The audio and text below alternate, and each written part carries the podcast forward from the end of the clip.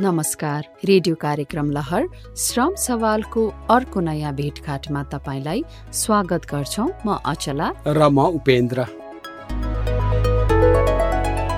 आजको यस प्रस्तुतिमा हामी नेपालमै पर्यटन क्षेत्रसँग सम्बन्धित तालिम तथा प्राविधिक शिक्षाको अवसर र रोजगारीको सम्भावनाका बारेमा संवाद गर्दैछौँ।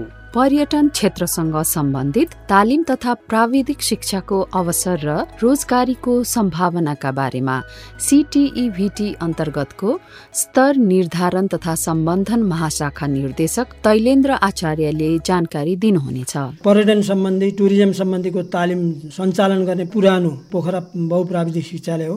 जो विद्यार्थी त्यहाँ पढ्न जान्छन् र ओजेटीमा जानुभन्दा अगाडि नै त्यहाँका विद्यार्थीहरूको अब्जर्भ गरेर त्यहाँ पढ्दा पढ्दै नै ती होटलहरूले ती विद्यार्थीहरूलाई काममा लगाएको धेरै उदाहरणहरू हामीले पाएका छौँ। नाटक श्रृङ्खला समृद्धितिरको एघारौँ खण्डमा होटल व्यवस्थापन सम्बन्धी अध्ययन र कामको अनुभव पछि स्वदेशमै सिप प्रयोग गरिरहेका पोखराका मुकेशको रूपक पनि सुन्नेछौँ। नेपाल राष्ट्र ब्याङ्कको सन् दुई हजार एक्काइसको एक अध्ययन प्रतिवेदन अनुसार नेपालको पर्यटन उद्योगमा प्रत्यक्ष र अप्रत्यक्ष गरी कम्तीमा पन्ध्र लाखले रोजगारी पाएका छन्। त्यस्तै नेपालको कुल ग्राहस्थ उत्पादन जीडीपीमा प्रत्यक्ष रूपमा चार प्रतिशत योगदान पर्यटन क्षेत्रको छ।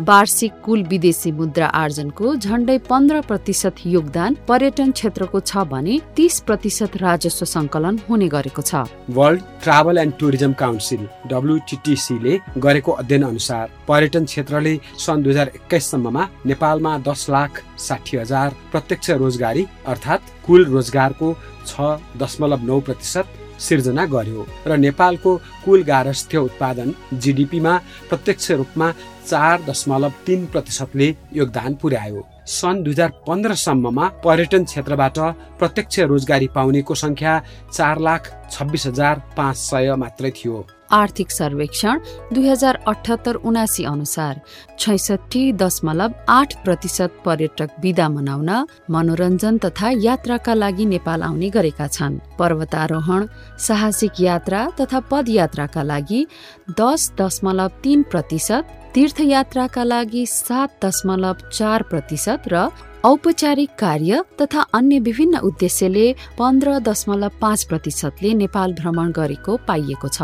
पर्यटन तथा होटल व्यवस्थापन क्षेत्रमा आवश्यक आधारभूत तथा मध्यम स्तरको जनशक्ति उत्पादनका लागि सरकार गैर सरकारी सङ्घ संस्था निजी क्षेत्र लगायतले विभिन्न कामहरू गरिरहेका छन्। शिक्षा विज्ञान तथा प्रविधि मन्त्रालय मातहतमा रहेको प्राविधिक शिक्षा तथा व्यावसायिक तालिम परिषद सिटिभिटी मार्फत पर्यटन क्षेत्रसँग सम्बन्धित cook waiter waitress food and beverage service coffee बनाउने अर्थात् बारिस्टा हाउसकिपिङ बार टेन्डर होमस्टे सञ्चालक trekking guide swimming and rafting guide travel agent लगायतका बिसवटा विषयमा सोह्र सय छयानब्बे घन्टा अवधिसम्मको सिपमूलक तालिम सञ्चालन भइरहेको छ। सिटिईभिटी अन्तर्गत डिप्लोमा तहको होटल व्यवस्थापन सम्बन्धी तीन वर्ष अवधिको प्राविधिक शिक्षा लिन सकिन्छ। त्यस्तै प्री डिप्लोमा अर्थात् टिएसएलसी तहको दुईवटा विषय होटल व्यवस्थापन र कलिनरी आर्ट विषयमा अठार महिना अवधिको पढाइ हुन्छ। एसई उत्तीर्ण भएका व्यक्तिले डिप्लोमा र प्री डिप्लोमा तहको प्राविधिक शिक्षा लिन सक्नुहुन्छ। यसका साथै परम्परागत तरिकाबाट पर्यटन क्षेत्रसँग सिप सिकेकाहरूलाई समेत सिप परीक्षण गरी सिप प्रमाणीकरण गर्ने गरिएको छ। यदि तपाईँ पर्यटन क्षेत्रसँग सम्बन्धित सिप सिक्न चाहनुहुन्छ वा आफूसँग भएको सिपलाई अझ तिखार्न चाहनुहुन्छ भने तपाईँले नजिकैको सिटिईभिटी अन्तर्गतको शिक्षालय प्राविधिक शिक्षा दिने सामुदायिक विद्यालय सम्बन्धन प्राप्त तालिम दिने निकायहरू सिटिईभिटी प्रदेश कार्यालय र केन्द्रीय कार्यालयमा सम्पर्क गर्न सक्नुहुन्छ। सिटिईभिटीको website W W W dot CTEVT dot ORG dot एनपीबाट पनि धेरै जानकारी लिन सकिन्छ। उपेन्द्रजी पर्यटन क्षेत्रसँग सम्बन्धित विषयमा नेपालमै तालिम तथा रोजगारीका अवसरहरू के के छन् त भन्ने विषयमा सिटिईभिटीका निर्देशक तैलेन्द्र आचार्यको कुरा सुनाउन हुन्न? हुन्छ नि अचलाजी सिटिईभिटी अन्तर्गतको स्तर निर्धारण तथा सम्बन्धन महाशाखाका निर्देशक तैलेन्द्र आचार्यसँग हाम्रा सहकर्मी विनोदले कुराकानी गर्नुभएको छ। हामी कहाँ अहिलेसम्म भएको तिन वर्षे course diploma in hotel management र अठार महिने course pre diploma in hotel management culinary art. Pre diploma culinary art तिन किसिमका विषयमा हामीहरूले अठार महिने र तिन वर्ष कोर्स चलाउँछौँ। त्यस्तै हामी सर्ट कोर्स पनि चलाउँछौँ। सर्ट कोर्स चाहिँ विभिन्न से सेक्टरका हुन्छन्। तीमध्येमा हस्पिटालिटीमा चाहिँ हामीहरूले waiter waitress food and beverage reception housekeeping front desk यस्ता खालका तालिमहरू हामीहरू चलाउने गर्छौँ। तिन महिनेदेखि लिएर अठार महिने दुईवटा कोर्स भयो pre diploma in hotel management र pre diploma in culinary art. हस्पिटालिटीमा तपाईँहरूले हेर्नुहुन्छ भने वेटरको लेभल वानको हुन्छ लेभल टूको पनि हुन्छ अनि बेकरको लेभल वानको हुन्छ बरिस्टा कफी मेकर भनेर इलिमेन्ट्री लेभलको पनि छ र लेभल वानको पनि छ। बारटेन्डर लेभल वानको छ बेलवाई लेभल वानको छ त्यस्तै चाइनिज कुक लेभल वानको छ कमिज सेकेन्ड भनेर लेभल टूको छ कमिज थर्ड भनेर लेभल वानको छ कमिज फर्स्ट भनेर लेभल थ्रीको छ continental cook level one housekeeping cleaner level one Indian cook level one small hotel and lodge assistant level one sweet and snacks maker level one र waiter level two. यसरी अनि homestay operator level two Nepali cuisine cook पनि level वानको हामीहरूले छोटो अवधिका तालिमहरू tourism सेक्टरमा दिने गरेका छौँ यो प्रि डिप्लोमा र डिप्लोमा लेभलको कोर्सहरूबारे केही बताइदिनुहोस् न। प्रि डिप्लोमा लेभलको कोर्स भनेको अठार महिने कोर्स हो। यो अठार महिने कोर्समा चाहिँ एसएलसी दिएका व्यक्तिले जुनसुकै ग्रेडमा पास गरे पनि उसले तालिम लिन पाउँछ। त्यो प्रि डिप्लोमाको कुलरी आर्टको जुन उसले तालिम लिन्छ अथवा एकाडेमिक कोर्स लिन्छ त्यो कोर्स लिएपछि उसले सामान्यतया जागिर खानलाई सक्छ। यो चाहिँ विशेष गरी कम पैसा भएका अलि मार्जिनलाइज ग्रुपहरूले बढी लिने गर्छन् किनभने थोरै समय पढ्ने डेढ वर्ष पढ्ने त्यसपछि तुरुन्त जागिर खानलाई सहज हुने हुनाले अधिकांश गरिब मुलका व्यक्तिहरूले चाहिँ यो लिने गर्छन्। तर डिप्लोमा इन होटल म्यानेजमेन्ट चाहिँ तिन वर्ष कोर्स हुन्छ। यसको चाहिँ कुनै स्कुलमा पचास हजार पनि छ कुनै स्कुलमा एक लाखसम्म पनि छ तिन वर्ष कोर्सको। त्यसले गर्दाखेरि यो कोर्स पढिसकेपछि सिधै डिप्लोमा गरिसकेपछि ऊ ब्याचलरमा पनि जान पाउँछ र यो कोर्स पढ्दाखेरि ओजेटी गर्दा विभिन्न होटलमा ओजेटी गर्नु जानुपर्ने भएको हुनाले जहाँ ओजेटी गर्न जान्छन् अधिकांश व्यक्तिहरू त्यही होटलमा जाहिर खान्छन् र हाम्रा देशबाट ओजेटीमा विदेशमा पनि पठाउँछन् जस्तो दुबईमा पठाउँछन् मलेसिया पठाउँछन् थाइल्यान्ड पठाउँछन्। त्यस्तो ठाउँमा पठाउँदा ओजेटीमा जाँदाखेरि उनीहरू अधिकांश विद्यार्थीहरू त्यही देशमा स्वरोजगार भएको हामीले पाएका छौँ। छोटो तथा लामो अवधिको तालिम र प्रि डिप्लोमा र डिप्लोमा लेभलको प्राविधिक शिक्षा अध्ययनको लागि चाहिँ इच्छुक व्यक्तिहरूले कहाँ कहाँ सम्पर्क राख्न सक्छन्? हाम्रा आङ्गिक स्कुलहरू एउटा इलाममा रत्नकुमारमा छ त्यस्तै निर्मलामा बहुप्राविधिक शिक्षालय महोत्तरीमा बर्दिवासमा छ अनि त्यस्तै नेपाल बनेपा बहुप्राविधिक शिक्षालय बनेपामा छ भरतपुर बहुप्राविधिक शिक्षालय भरतपुरमा छ त्यस्तै पोस्टबहादुर बोगटी बहुप्राविधिक शिक्षालय नुवाकोटमा छ भने पोखरा प्राविधिक शिक्षालयमा पनि छ त्यस्तै धवलागिरी प्राविधिक शिक्षालयमा पनि छ हाम्रा आङ्गिक शिक्षालयहरूमध्ये शहीद कृष्णसेन इच्छुक बहुप्राविधिक शिक्षालय दाङमा पनि छ। यी हाम्रा आङ्गिक शिक्षालयहरूमा प्राइभेट शिक्षालयहरूमा पनि धेरै ठाउँमा सञ्चालित छन्। तालिमको सूचना अथवा कहिले तालिम सञ्चालन हुन्छ कस्तो खालको तालिम सञ्चालन हुन्छ मेरो नजिकै त्यो तालिम सञ्चालन हुन्छ कि हुँदैन आफू बस्ने ठाउँ नजिकै भनेर चाहिँ कसरी थाहा पाउन सक्छन्? यो जहिले पनि हाम्रो इन्टेक साउन्डमा इन्ट्रान्स परीक्षा हुन्छ। यसपालि हामीहरूले साउन छब्बिस गतेसम्म फर्म भर्ने म्याद दिएर भदौको सत्र गते इन्ट्रान्स स्कलरसिपको अठार गते पेइङको लिएका थियौँ। त्यसमा पास भएका विद्यार्थीहरूले मात्रै पढ्न पाउने भएको हुनाले जुनसुकै पत्र पत्रिकामा वेबसाइटमा सिटिभिटीको वेबसाइटमा यो जहाँसुकै हामीहरूले डेसिमिनेट गर्छौँ प्रचार गर्छौँ र ती विद्यार्थीहरूले त्यो ठाउँमा तत्त स्कुलहरूमा गएर सम्पर्क गरेर फर्म भरेर इन्ट्रान्स एक्जाम दिएर म पढ्न पाउँछन्। यो छोटो अवधि लामो अवधिको तालिम लिन चाहने व्यक्तिले चाहिँ कहाँ कहाँ सम्पर्क राख्न सक्छन्? कसरी जोडिन सक्छन् यो तालिमसम्म? छोटो अवधिको तालिमको चाहिँ हामीहरूलाई के गर्ने गरेका छ भने नेपाल सरकारले प्रत्येक प्रदेशलाई करिब करिब छ हजारको दरले तालिम सञ्चालन गर्नु भनेर अनुमति दिया हुन्छ। र ती सबै प्रदेश कार्यालयले अब करिब यो टाइम हुन लागेको छ। मङ्सिरतिर विज्ञापन खोल्छन्। विभिन्न स्कुलहरूद्वारा त्यो विज्ञापन हुन्छ र त्यो विज्ञापनमा नि शुल्क एक रुपियाँ पैसा लाग्दैन। त्यो तिन महिने तालिमहरू आफूलाई चाहेको विषय कुन विषय खुलिया छ त्यो विषयमा उनीहरू इन्भल्भ भएर फर्म भरेर त्यहाँ सेलेक्सन भएपछि उनीहरूले त्यो तालिम लिन पाउँछन् र त्यो तालिम लिए पश्चात चाहिँ धेरै विद्यार्थीहरूले त्यो लेभल वान लेभल टूको सर्टिफिकेट पाउँछन्। जतिजना पास हुन्छन् तिनीहरूले पाउँछन् र लेभल वानको पास गरे भने हाम्रो ऐनमा के लेखिया छ भने लेभल वान पास गर्यो भने मुखिया सर र लेभल टू पास गर्यो भने खरदार सरको जागिर पाउने प्रावधान अहिलेसम्मको ऐनमा भएको प्रावधान छ। विभिन्न रेडियो पत्र पत्रिका विशेष गरी वेबसाइट यिनै माध्यमहरूबाट र कतिले त पम्पलेटहरू पनि छाप्या हुन्छन्। त्यसैले त्यो छेउछाउका स्कुलहरूमा पनि त्यो बारेमा जानकारी दिइरहेको हुन्छ नोटिसहरूमा आइरहेको हुन्छ त्यसरी लिन सक्छन्। पर्यटन तथा होटल व्यवस्थापन सम्बन्धी विषयमा तालिम लिइसकेपछि प्रि डिप्लोमा र डिप्लोमा लेभलको अध्ययन सकिसके पछाडि नेपालमै अथवा विदेशमा पनि रोजगारीको अवसर चाहिँ कतिको छ? यो रोजगारीको हामीले गत वर्ष बागमती प्रदेश कार्यालयले एउटा रिसर्च गरेका थियौँ। छोटो अवधिको तालिम लिएपछि के हुन्छ त विद्यार्थीहरू भनेर हेर्दाखेरि सिक्सटी टू पर्सेन्ट तालिम लिएका विद्यार्थीले रोजगार स्वरोजगार भएको हामीहरूले रिसर्चबाट पत्ता लगाएका छौँ। त्यसले गर्दा यसको इफेक्टिभनेस चाहिँ एकदमै राम्रो छ भन्ने देखिएको छ। हाम्रो अहिलेसम्मको सबैभन्दा पुरानो पर्यटन सम्बन्धी टुरिज्म सम्बन्धीको तालिम सञ्चालन गर्ने पोखरा बहुप्राविधिक शिक्षालय हो। यसमा चाहिँ जहिले पनि जो विद्यार्थी त्यहाँ पढ्न जान्छन् र ओजेटीमा जानुभन्दा अगाडि नै त्यो स्कुलमा गएर त्यहाँका विद्यार्थीहरूको अब्जर्भ गरेर त्यहाँ पढ्दा पढ्दै नै ती होटलहरूले ती विद्यार्थीहरूलाई काममा लगाएको धेरै उदाहरणहरू हामीले पाएका छौँ। पर्यटन क्षेत्र सम्बन्धी कस्तो खालको जनशक्ति चाहिँ स्वदेशमा खाँचो छ अथवा माग छ त? सबैभन्दा माग भएको कुरो चाहिँ के हो भने हामीहरूले हस्पिटालिटी सेक्टरमा एकदमै आतिथ्यता सत्कार गर्न जान्नुपर्छ। त्यो जान्नु पर्ने भएको हुनाले यो तालिमले अहिले ट्रेकिङ रुटमा अनि टुरिज्म हबहरूमा यस्ता खालका विद्यार्थीहरूको धेरै खाँचो भएको हुनाले माग चाहिँ धेरै बढिरहेको छ।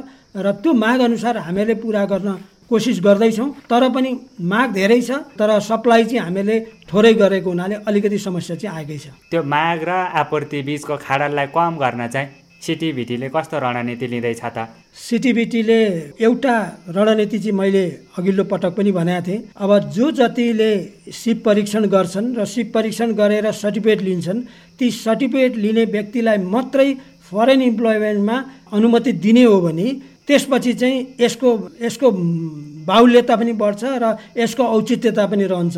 र विदेशमा जाने जुन अध्यक्ष कामदारहरू हुन् सबै दक्ष कामदार भएर जान्छन् र देशको रेमिन्ट्यान्स पनि बढ्छ। पर्यटन क्षेत्रसँग सम्बन्धित तालिमहरू सञ्चालन भइसकेपछि सिप परीक्षणलाई चाहिँ कसरी जोड्ने गरिएको छ सिटिभिटीले दिने सबै तालिमहरूमा अनिवार्य रूपमा सिप परीक्षणलाई जोडिएको छ कि छैन? हामीहरूले छोटो अवधिको तालिम लिएका संस्थाहरू करिब करिब सत्र सय जति छन् नेपालभरि। ती सत्र सय जति संस्थाहरूलाई हामीहरूले छोटो अवधिको तालिम दिएपछि अनिवार्य रूपमा उहाँहरूलाई सिप परीक्षण गराउनु पर्ने बाध्यकारी व्यवस्था राखेका छौँ। हाम्रो सिस्टमले त्यो बाध्यकारी व्यवस्था राखेका छ। अब नेपाल सरकारको निर्णय भएर नीतिगत निर्णय भएर ती सिप परीक्षण गरेकालाई मात्रै त्यसरी बाहिर जाने भित्र काम गर्नलाई पनि सिप परीक्षण भएका मान्छेलाई मात्रै लिन थालियो भने त्यो नीतिमा राखियो भने यी व्यक्तिहरू जसले तालिम लिएका छन् कोही पनि बेरोजगार बस्नु पर्दैन। सिटिबिटी यस्तो संस्था हो जसले प्राविधिक शिक्षा नेपालमा कहाँ कहाँ चाहिन्छ कस्तो ठाउँमा चाहिन्छ यी सबै म्यापिङ गरेको छ। त्यसले गर्दाखेरि सिटिबिटीले मात्रै यो काम चाहिँ गर्दाखेरि अहिलेसम्मको देशको सिनारी हेर्दा सिटिबिटीलाई अलिकति इन्हान्स गर्ने यसलाई अझै बढावा दिने र यसको एक्सपान्सन अझै राम्ररी गर्ने हो भने डिमान्ड पनि पुरा गर्न सक्छ।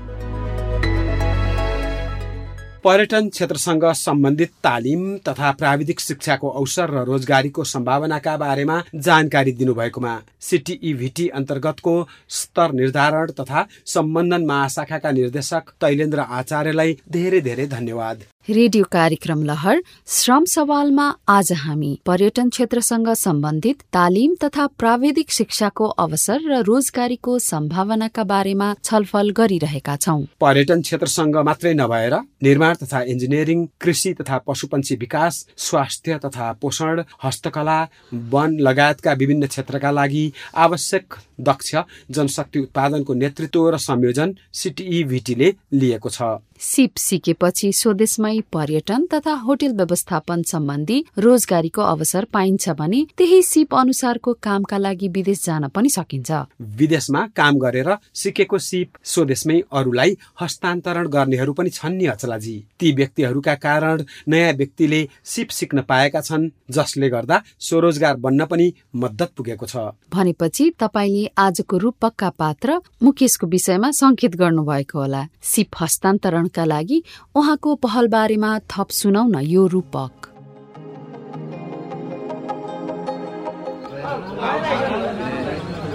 नमस्कार म मुकेश गुरुङ। तालिमको पहिलो सत्रमा तपाईँहरू सबैजनालाई हार्दिक स्वागत छ। आजबाट तपाईँहरूको वेटर वेटर्स सम्बन्धी तिन महिने अर्थात् चार सय साठी घन्टा अवधिको तालिम सुरु भएको छ। यो तालिम सञ्चालनका लागि प्राविधिक शिक्षा तथा व्यावसायिक तालिम परिषद सिटिभिटीले सहयोग गरेको छ। तपाईँहरूमध्ये अहिले कोही त काम गरिरहनु भएको छ भने कोही त फ्रेस पनि हुनुहुन्छ। अनि सर काम गरिरहेको मान्छेसँग हामी नयाँलाई किन एउटै तालिममा राख्नु भएको त? लेभल नै मिल्दैन नि हाम्रो त उहाँहरूसँग। राम्रो जिज्ञासा। अरू अरूको पनि तालिम सम्बन्धी केही जिज्ञासा छ कि? मेरो छ सर वेटर वेटर्सले होटेलमा कस्तो काम गर्नुपर्छ? तालिमपछि हामीले कस्तो होटेलमा जागिर पाउँछौँ त सर?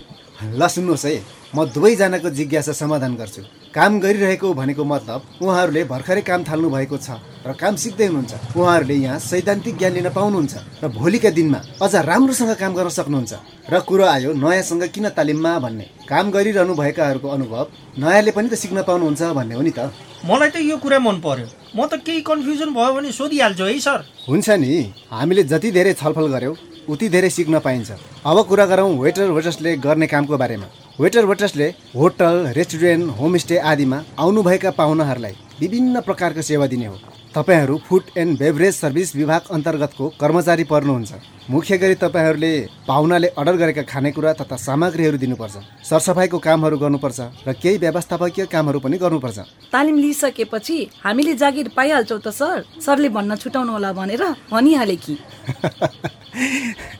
त्यो त हेर्नुहोस् तपाईँले काम पाउने वा नपाउने भन्ने कुरा तपाईँको सिप र व्यवहारमा पनि भर पर्छ नि। पर्यटन व्यवसायमा दक्ष जनशक्तिको माग भएरै त हो सरकारले तालिमको आयोजना गरेको। पोखरा आसपासकै होटल रेस्टुरेन्टबाट तालिम लिएका व्यक्तिहरूलाई हामी काम दिन्छौँ भनेर व्यवसायहरूले पनि भनिरहनु भएको छ। उहाँहरूले तपाईँहरूलाई एक हप्ता पछिबाटै प्रशिक्षार्थी कामदारको रूपमा काम दिन चाहनुहुन्छ। सर मैले त घरको समस्याले गर्दा कक्षा आठभन्दा बढी पढ्न सकिनँ। यो तालिममा मभन्दा धेरै पढ्नुभएका साथीहरू पनि हुनुहुन्छ कि? बिसजना मध्ये केही साथीहरू प्लस टू सकाएर होटल क्षेत्रमा काम गर्दै गर्नुभएकाहरू पनि हुनुहुन्छ। तर तालिममा हामी सबैले बुझ्ने गरी सैद्धान्तिक र व्यावहारिक ज्ञान दिन्छौँ। यो तालिमको पाठ्यक्रम पनि साधारण लेखपढ गर्न सक्ने व्यक्तिका लागि भनेर बनाइएको छ। अनि सर तपाईँले चाहिँ तालिम दिन सक्ने बन्नका लागि के के गर्नुभएको थियो नि? कति मजाले सबै कुरा बुझाउनुहुन्छ। म त यो कुरा तालिमको समापनको बेला भन्न चाहन्थेँ। तपाईँले त आजै पो सोधिदिनु भयो मैले कक्षा बाह्रको पढाइसकेर रिजल्ट आउने बेलासम्म यहीँ लेक साइडको एउटा होटलमा काम सुरु गरेँ। तिन वर्ष काम गरेपछि राष्ट्रिय सिप परीक्षण समितिबाट लेभल टूको सिप प्रमाणपत्र लिएँ। त्यसपछि सुपरभाइजरको रूपमा काम गर्न म कतार गएँ। दस वर्षसम्म काम गर्दा मैले फुड एन्ड बेभरेज सर्भिस डिपार्टमेन्टको एसिस्ट्यान्ट म्यानेजरसम्मको अनुभव गरेँ। ए लामै अनुभव रहेछ सरको त। अनि सर यो वेटर वेट्रेसको तालिममा हामीले के के कुरा सिक्न पाउँछौँ? तपाईँहरूले तालिममा पचास प्रतिशत सैद्धान्तिक ज्ञान लिनुहुन्छ भने पचास प्रतिशत प्रयोगत्मक अभ्यास गर्नुहुन्छ। पहिलो कुरा पाहुनाहरूलाई विभिन्न सेवाहरू दिने सिप र ज्ञानहरू सिकाइन्छ। यसमा पाहुनालाई स्वागत गर्ने बसाउने अर्डर गर्ने खानेकुरा लगायत उपलब्ध गराउने पाहुनाहरूलाई विदा गर्ने फोहोर भाँडाकुँडा हटाउने लगायत थुप्रै विषयमा सिक्न पाउनुहुन्छ। ए त्यति कुरा त गर्न सकिहालिन्छ नि सर।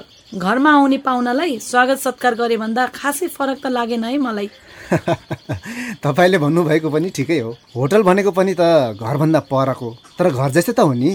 होटलमा पाहुनाले खाना खाएको बसेको र अरू सेवा लिएको शुल्क तिर्नुहुन्छ। वेटर वेटर्सले स्वागत गर्ने खानेकुरा दिएर मात्रै पुग्दैन। पाहुनाहरू खानाका लागि बस्ने ठाउँको सरसफाइ खाना खाने र राख्ने भाँडाकुँडा सफा गर्ने आफूले चाहेको बेला भेट्टाउने ठाउँमा मिलाएर राख्ने काम पनि गर्नुपर्छ। होटलमा प्रयोग हुने औजार उपकरण मेसिनरी सामानको बारेमा पनि जान्नुपर्छ र चलाउने विधि पनि सिकेको हुनुपर्छ। ए मलाई त काँटा चम्चा प्लेट बाउल एस्ट्रे ट्रे लगायतका केही सामानको नाम पनि थाहा छ। अनि म ओभन फ्रिज चलाउँछु र सलाद पनि काट्छु। राम्रो। तपाईँले तालिमभरिमा होटल क्षेत्रमा प्रयोग हुने सयौं सामग्रीहरू औजार र उपकरणका बारेमा देख्न र प्रयोग गर्न पाउनुहुन्छ। टेबुललाई कसरी आकर्षक बनाउने सलाद कसरी बनाउने खाना बाहिर लगेर कसरी दिने भन्ने कुराको अभ्यास पनि गर्छौँ हामी। तपाईँले खानेकुरा कसरी बन्छ र कुन सामग्री वा कच्चा पदार्थबाट बनेको छ भनेर पनि पाहुनाहरूलाई भन्न सक्नुपर्छ। ओहो धेरै कुरा पो सिक्नु पर्ने रहेछ। सर हामीले यो तालिमपछि नेपालमा मात्रै काम पाइन्छ कि विदेशमा पनि काम पाइन्छ? ल विदेशमा काम गर्न किन नपाउनु? यो तालिमपछि तपाईँहरूले केही समय नेपालकै होटल क्षेत्रमा काम गरेको राम्रो। कामले सिप निखार्छ। त्यसपछि सिप परीक्षण गरेर गएको राम्रो। म त भन्छु सिप भएको व्यक्ति कहिले खाली हात बस्नु पर्दैन। पछिल्लो समय देशभरमा नयाँ नयाँ होटल रेस्टुरेन्टहरू खुलिरहेका छन्। हेर्नुहोस् तालिम र अनुभव भएपछि तपाईँहरूले जागिर खोज्ने होइन। जागिरले तपाईँहरूलाई खोज्दै आइपुग्छ। अनि के सर? सिप परीक्षणका लागि के गर्नुपर्छ? तालिम नलिएका तर काम गरिरहेकाले पनि सिप परीक्षण गर्न मिल्छ? यो तालिम सकिएपछि हामी सबैजनाको सिप परीक्षण गराउँछौँ। पास हुनेहरूले लेभल वानको सिप प्रमाणपत्र पाउनुहुनेछ। परम्परागत रूपमा सिकेको सिपको पनि प्रमाणीकरण हुन्छ। राष्ट्रिय सिप परीक्षण समितिको website W W W dot NSTB dot ORG dot एनपीमा गएर सिप परीक्षणका बारेमा धेरै जानकारी लिन सक्नुहुन्छ। तालिमको अवसर दिनुभएकोमा धन्यवाद है सर। सबैले लगनशील भएर सिक्नुहोला र पर्यटन क्षेत्रमै आफ्नो भविष्यलाई उज्जवल बनाउनुहोला। सबैलाई धेरै धेरै शुभकामना।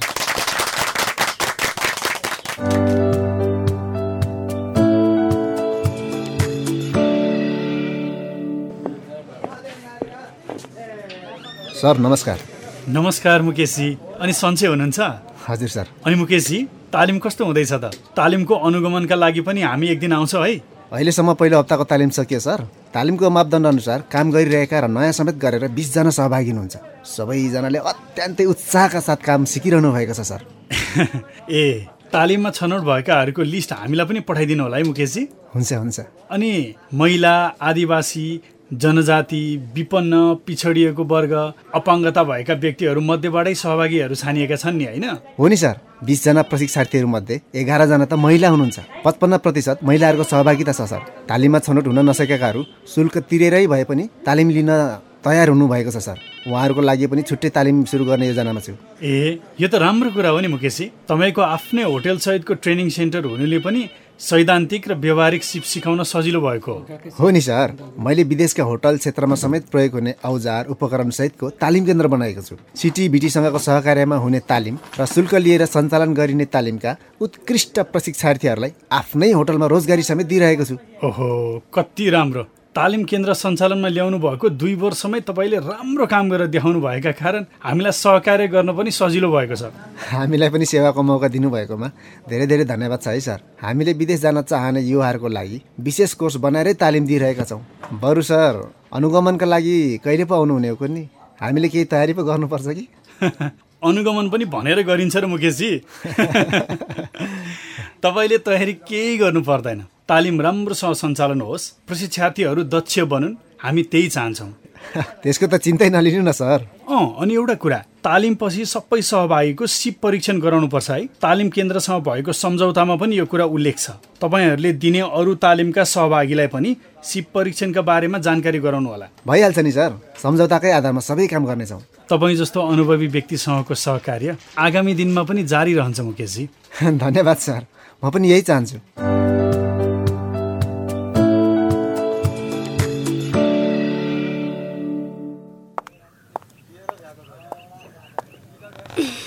यतै बसेँ है म त। यहाँबाट फेवा ताल पनि निकै सुन्दर देखिएको छ। पानी लिनुहोस् म्याडम। के लिनुहुन्छ? ठिकै छ। अहिले लिउँला नि। साँच्ची मुकेशजी हुनुहुन्छ कि हुनुहुन्न होला? उहाँलाई भेट्नुपर्ने थियो। ए उहाँ त तालिम हलमा हुनुहुन्छ म्याडम। म बोलाउँछु है। हुन्छ हुन्छ। प्रदेश नीति तथा योजना आयोगका सदस्य अनुगमनका लागि आउनुभएको छ भनिदिनुहोस् है। हुन्छ हुन्छ।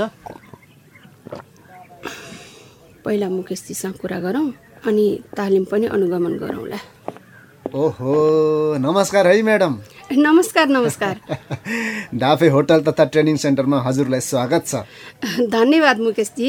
अनि म्याडम आज बाटो बिराएर हो कि क्या हो? मेरो होटलसम्म आइपुग्नु भयो हजुर हजुर। सिटिभिटीको तालिम पनि चलिरहेको छ भन्ने कुरा थाहा पाएँ र होमस्टे सञ्चालनका लागि दिने तालिमका लागि तपाईँसँग सल्लाह गर्न भनेर आएको हुँ मुकेशजी म त। ए एक महिना अघि तालिमको प्रस्तावना माग गरेको थियो नि। को को छानिएछन् त म्याडम? हो हो। हिजो मात्रै छनौट समितिले छवटा तालिम केन्द्रलाई छानेको छ। यो तालिम केन्द्र पनि छनौटमा परेकोमा सबैभन्दा पहिला तपाईँलाई बधाई छ। तपाईँले बागलुङ र पर्वत जिल्लाका पालिका स्तरमै तालिम सञ्चालन गर्नुपर्नेछ। धेरै धेरै धन्यवाद म्याडम। अब तालिम चाहिँ कहिलेदेखि सञ्चालन गर्ने होला? यहाँ चलिरहेको तालिम सकिएपछि मात्रै गर्न पाए सजिलो हुन्थ्यो? पर्यटन उद्योग वाणिज्य तथा आपूर्ति मन्त्रालयले केही दिनमै तपाईँहरूसँग सम्झौता गर्नेछ। त्यो क्षेत्र हेर्ने सदस्य भएकोले म पनि तपाईँहरूसँग छलफल गर्न चाहन्छु। तालिम सात दिनको बनाऊ। छानिएका छवटै तालिम प्रदायकहरूको संयुक्त बैठकबाट तालिमको कार्यविधि र विषयवस्तु फाइनल गर्दा ठिक होला। हुन्छ म्याडम। स्थानीय तह र होमस्टे सञ्चालकहरूको जिल्ला समितिलाई पनि खबर गरेर तालिमका सहभागी जुटाउनु पर्छ होला कि म्याडम? हुन्छ।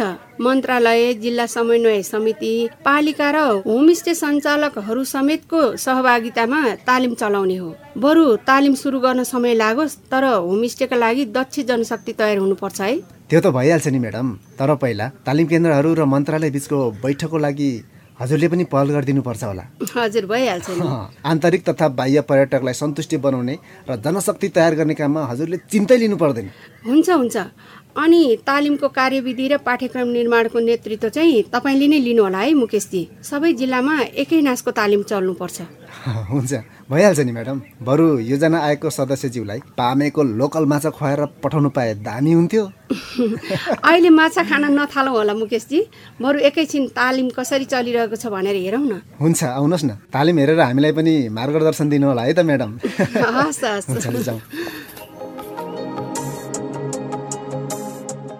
हामीले भर्खरै सुन्यौं होटेल व्यवस्थापन सम्बन्धी अध्ययन र कामको अनुभवपछि स्वदेशमै सिप प्रयोग गरिरहेका पोखराका मुकेशको रूपक। सहभागी श्रोता रेडियो कार्यक्रम लहर श्रम सवालका बारेमा आफ्नो विचार र पृष्ठपोषणका लागि निशुल्क आइभीआर टोल फ्री नम्बरहरू एनटिसी सिम प्रयोगकर्ताले सोह्र साठी शून्य एक तिन छ छ छ छमा र एनसेल सिम प्रयोगकर्ताले अन्ठानब्बे शून्य पन्ध्र सात दुई शून्य शून्य शून्यमा फोन गरेर आफ्नै आवाजमा आफ्नो प्रतिक्रिया रेकर्ड गराउन सक्नुहुन्छ। रेकर्ड गराउँदा आफ्नो नाम पालिका र ओडा सहित आफ्नो विचार रेकर्ड गराउनुहोला। सहभागी श्रोता कार्यक्रम सुनिसकेपछि तपाईँका केही सल्लाह सुझाव प्रतिक्रिया वा अनुभव भए निशुल्क आइभीआर नम्बरहरूमा फोन गरेर रेकर्ड गराउनुहोला। यी टेलिफोन नम्बरहरू चौबिसै घण्टा खुला रहनेछन्। रेडियो कार्यक्रम लहर श्रम सवाल वैदेशिक रोजगारीका लागि नेपाली श्रमिकहरूलाई। भविष्यमा आवश्यक पर्ने सिपहरूको आवश्यकता पहिचान गर्ने उद्देश्यले आप्रवासन सम्बन्धी संयुक्त राष्ट्र संघीय निकाय आइओएम नेपालले कार्यान्वयन गरेको generating evidence for future skills needs of migrant workers in Nepal परियोजना हो। यसलाई दक्षता प्राविधिक व्यावसायिक शिक्षा तालिम सहकार्य कार्यक्रम अन्तर्गत युरोपियन युनियनको आर्थिक सहायतामा ब्रिटिस काउन्सिलले व्यवस्थापन गरेको छ। यस रेडियो प्रस्तुतिमा अभिव्यक्त विचारलाई आइओएम युरोपियन युनियन तथा ब्रिटिस काउन्सिलको आधिकारिक विचार प्रतिबिम्बित भएको मानिनु हुँदैन। सहभागी श्रोता आज हामीले पर्यटन क्षेत्रसँग सम्बन्धित तालिम तथा प्राविधिक शिक्षाको अवसर र रोजगारीको सम्भावनाका बारेमा छलफल गर्यौं।